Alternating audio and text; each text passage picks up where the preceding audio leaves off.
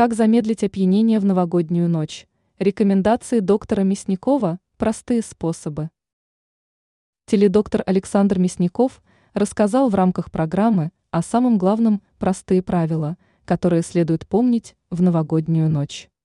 Как отметил специалист, не стоит перебарщивать со спиртным.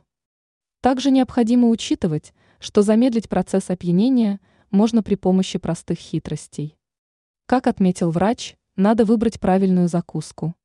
К примеру, отлично подойдет вареный картофель. Мясников подчеркнул, что при этом пить нужно медленно, а иначе ничего не спасет. Есть еще один способ, который помогает замедлить процесс. Он отметил, что перед началом застолья можно выпить ложку растительного масла.